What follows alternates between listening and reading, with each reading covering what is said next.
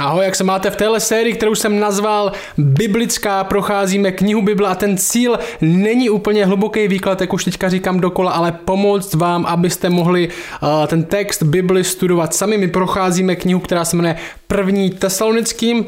První tesalonickým napsala poštol Pavel církvi do Tesaloniky a my jsme se dozvěděli za ty poslední dvě kapitoly, které jsme probírali, že apoštol Pavel tyhle lidi má hodně rád. Jestli se chcete víc dozvědět o tomhle sboru, téhle církvi v Tesalonice, tak uh, skutky 17 je dobrý místo, kam jít, kam zalistovat. A my jsme minule načali druhou kapitolu a dneska ji dokončíme. Takže uh, jestli máte Bible před sebou, tak půjdeme do verše 10, tam jsme minule skončili. A v téhle sérii máme tři takové sekce. První sekce komentář, kde projedeme ten text, který máme na ten den a já ho jenom krátce okomentuju, řeknu, co se tam děje. Pak máme druhou sekci, která se jmenuje Dohloubky. Dohloubky hloubky tam vypíchnu nějaký text a půjdeme víc do hloubky, budeme se víc zabývat tím, co ten text říká. A třetí, poslední uh, část se jmenuje aplikace, kde si řekneme, jestli tenhle text je pravda, tak co znamená pro náš život, nad čím se můžeme zamyslet, uh, o čem musíme přemýšlet, co možná můžeme prakticky udělat. Tak jdeme na to, komentář, začneme desátým veršem. Apoštol Pavel tam říká tohle. Verš 10. Vy i sám Bůh jste svědky, jak jsme se svatě a spravedlivě a bezúhoně k vám věřícím chovali. Pavel říká těmhle křesťanům v Tesalonice, že se k ním choval svatě a spravedlivě. Co si představíš, když nějaký křesťan dalším křesťanům řekne, že se k ním choval svatě a spravedlivě? Jak tohle může vypadat? Donesl napečenou buchtu v neděli eh, na bohoslužbu, na všechny se jenom usmíval, každým u dveří každému u dveří podal ruku, jak vypadá to, že se křesťan chová k dalším věřícím svatě a spravedlivě. On to řekne v 11. verši, dívej na to. Vy i sám Bůh, tohle verš 10, jste svědky, jak jsme se svatě, spravedlivě a bezúhoně k vám věřícím chovali. A jak také víte, jednoho každého z vás napomínali, povzbuzovali a zavazovali jako otec vlastní děti. Jako otec vlastní děti. Abyste žili, jak je důstojné Boha, který vás povolává do svého království a slávy. Pavel jim řekne, my jsme se vůči vám chovali svatě, spravedlivě a bezúhoně, protože jsme dělali několik věcí. A ty jsou tyhle. My jsme vás pozbuzovali, my jsme vás napomínali a my jsme vás zavazovali, jak žít. A všimně si, že tohle všechno jde dohromady. Jak pozbuzování, tak napomínání, tak říkání, jak žít. Ve společenství křesťanů probíhá všechno tohle dohromady a společenství trpí, když se tam děje jenom jedna z těchto věcí. Když se všichni pozbuzují, ale nikdo nikoho nenapomene, tak jsou všichni happy, ale plno lidí může bloudit v hříchu, může bloudit v nemoudrých rozhodnutí, co v životě udělali, všichni se jenom plácejí po zádech, dávají si trofej, jak jsou dobří křesťani, ale nikdo nemá dostatečně odvahy, aby někoho ve skutečnosti napomenul, když vidí, že bloudí v hříchu. A zároveň společenství, kde se jenom lidi napomínají nebo možná jenom říkají, jak žít, tak možná žije tak, jak by se mělo, ale možná žije proto, protože se bojí, aby je zas někdo nenapomenul. Žiju ze strachu, aby mě zas ke mnou nepřišel tenhle bratr, co vždycky na mě vidí nějakou třísku a neřekne mi, hej, tohle zase dělá špatně a já bych tak měl žít a možná nakonec tohle společenství, nebo v tomhle společenství všechno je o pravidlech a strachu z toho, aby mě někdo nenapomenul.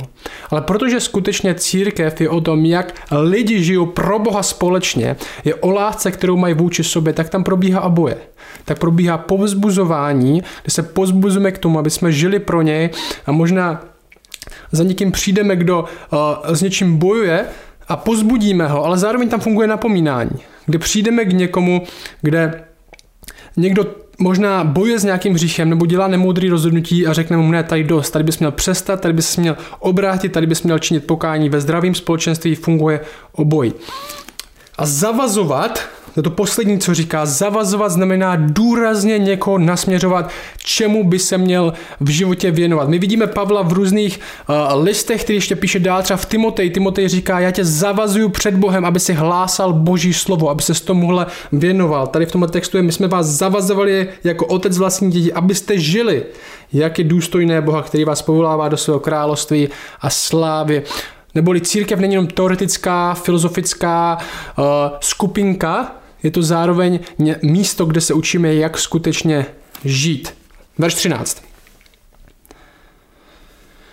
Proto i my vzdáváme neustále díky Bohu, že když jste od nás převzali slovo Boží zvěsti, přijali jste ho ne jako slovo lidské, ale tak, jak tomu opravdu je jako slovo Boží, které také mocně působí ve vás věřících.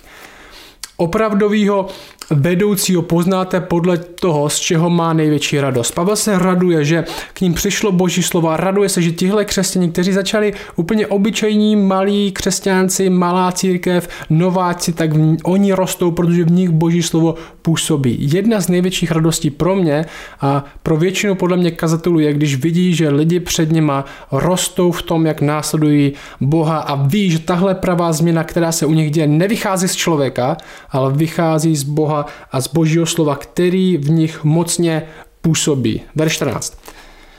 Vždyť vy jste, bratři, napodobili církve, boží, které jsou v Judsku v Kristu Ježíši, protože i vy jste trpěli od vlastních krajinů, jako i oni od Židů. Tady jim Pavel říká, v podstatě tady jsou církve, které existují, které existují díl než vy, déle než vy a vy jste napodobili už ve všem, co jste prožili, protože taky zažíváte různý nepřátelství. Jen protože jste nováčci, neznamená, že jste nějak pozadu oproti těm církvím v Judsku, který začali dřív jak vy. Verš 15 říká, Oni trpěli, stejně tak byste trpěli od vlastních krajinů, jako i oni od Židů, verš 15, kteří zabili Pána Ježíše i své proroky a také nás pronásledovali. Bohu se líbit nechtějí, vůči všem lidem jsou nepřátelští, brání, na verš 16, brání nám mluvit k pohanům, aby byli spaseni, čímž stále doplní své hříchy, ale přišel na ně hněv až do krajnosti. Nepřátelé tady jsou, nepřátelé tady budou, budou tady pořád lidi, kteří se nebude líbit to, co říkáme, budou nám říkat, že jsme blázni, eh, že nám jde o peníze, že manipulujeme lidi do křesťanství. Tyhle lidi tady byli a vždycky budou. A nakonec tyhle lidi pro nás jsou jenom příležitostí, tohle nepřátelství, který zažívám ve světě, je jenom příležitostí, aby se upevnila naše víra a tak to musíme vnímat. Nepřátelství ve světě proti našemu křesťanství, proti našemu přesvědčení, proti tomu, co říkáme, je pro nás příležitost, aby naše víra byla pevnější a pevnější, protože prošla nepřátelstvím, protože byla vyzkoušena. A teďka ta ten zbytek, ten verš 17 až 20, to bude ta naše sekce do hloubky, takže já to už ani nebudu komentářovat, Hmm, to není dobrý slovo. Nebudu to dělat s komentářem, ale půjdeme rovnou do hloubky. Já přešlu ten text 17 až 20. Tam se říká tohle. Byli jsme bratři od vás na určitou dobu odloučeni. Bylo to však jen tělem, ne srdcem.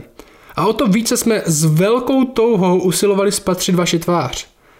Proto jsme k vám chtěli přijít. Já, Pavel, víc než jednou, ale Satan nám v tom zabránil. Kdo je naše naděje nebo radost nebo věnec chlouby, ne právě vy před naším pánem Ježíšem při jeho příchodu. Vždyť vy jste naše sláva i radost.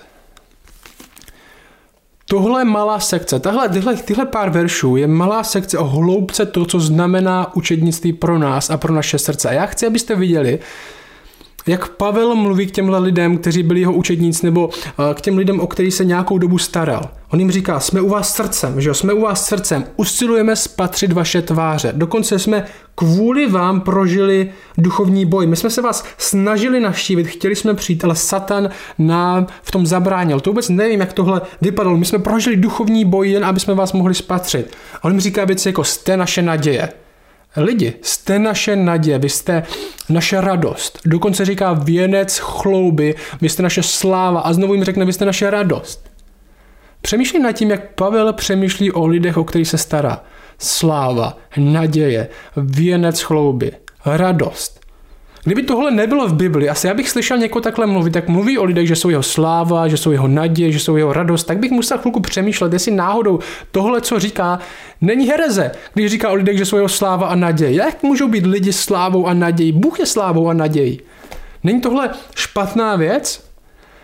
A možná nám, lidem v České republice 21. století, nám to přijde trochu přehnaný, protože doposud nevnímáme hloubku učednictví. Pro hodně lidí je místní církev místo, kam chodí. Něco, co naštěvují jednou za týden, možná v neděli, ale neuměli by popsat v takových slovech, jak to popisuje apoštol Pavel, co prožívají s dalšíma lidma. Protože tam možná učednictví neprobíhá. Neprobíhá tam pravý vztah, kde někdo vede a někdo je veden.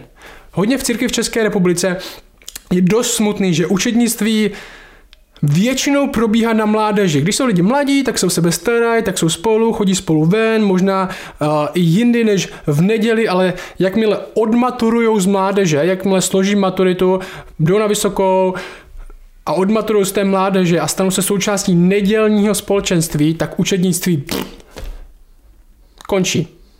Nemají s nikým vztah, nikdo se o ně nestará, jediný, co se, o ně, co se od nich očekává, je, že přijdou v neděli, budou sedět, poslechnou si to a pak dají peníze do košíku.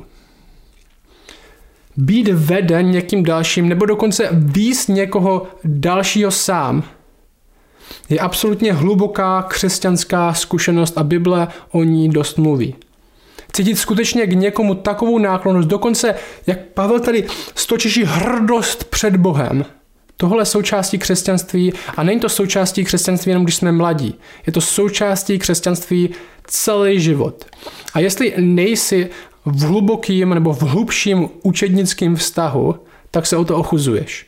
A není to vždy růžový, protože v učednictví probíhá jak pozbuzování, tak napomínání, když řešíme nebo když děláme nemoudré věci. Děláme chyby.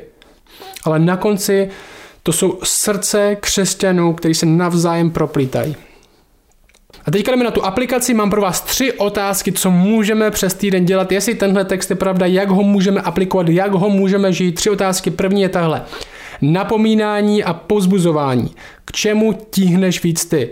Máš tendenci víc pozbuzovat nebo napomínat? Co by se měl možná líp naučit nebo trochu víc dělat? Co je pro tebe složitější? Je pro tebe složitější někoho napomenout, protože se bojíš lidí? Nebo říkáš si, já ještě nemůžu někoho napomenout? Nebo je pro tebe těžší někoho pozbudit? Jednodušší je pro tebe vidět chybu. Měl bys udělat jedno nebo druhý tenhle týden, zamyslet se. Jedno, měl bych někoho pozbudit, měl bych někoho napomenout. Odkládám napomenutí, stydím se pozbudit, co to je. Druhá otázka je tahle. Kdo tě vede? Kdo tě vede? Můžeš výst někoho ty sám. A je tam radost. Je tam vztah. Není to jenom mě vede kazatel, když ke mně mluví v neděli v kazatel, za kazatel. Ne. Vede tě někdo blíž než kazatel v neděli. Můžeš ty, rosteš do toho, abys ty mohl výjist někoho sám. Je tam, je tam vztah, je tam radost, je tam láska. A třetí věc je tahle. Co musím udělat, zeptej se sám sebe, co musím udělat, abych učednictví bral víc vážně, jak do toho můžu víc investovat. Možná hodně z vás je v nějakém učenickém vztahu, někdo vás vede nebo vy někoho vedete, otázka na vás je, jak do toho můžu víc investovat, udělat to lepší, dosáhnout víc toho, co Pavel říká, tohle blízkého vztahu, kde prožíváme i duchovní boj, aby jsme s tím člověkem byli. Jak do toho můžu investovat, co můžu udělat, abych to bral víc vážně. A to jsou otázky pro vás tenhle týden. Mějte se pěkně. Ciao.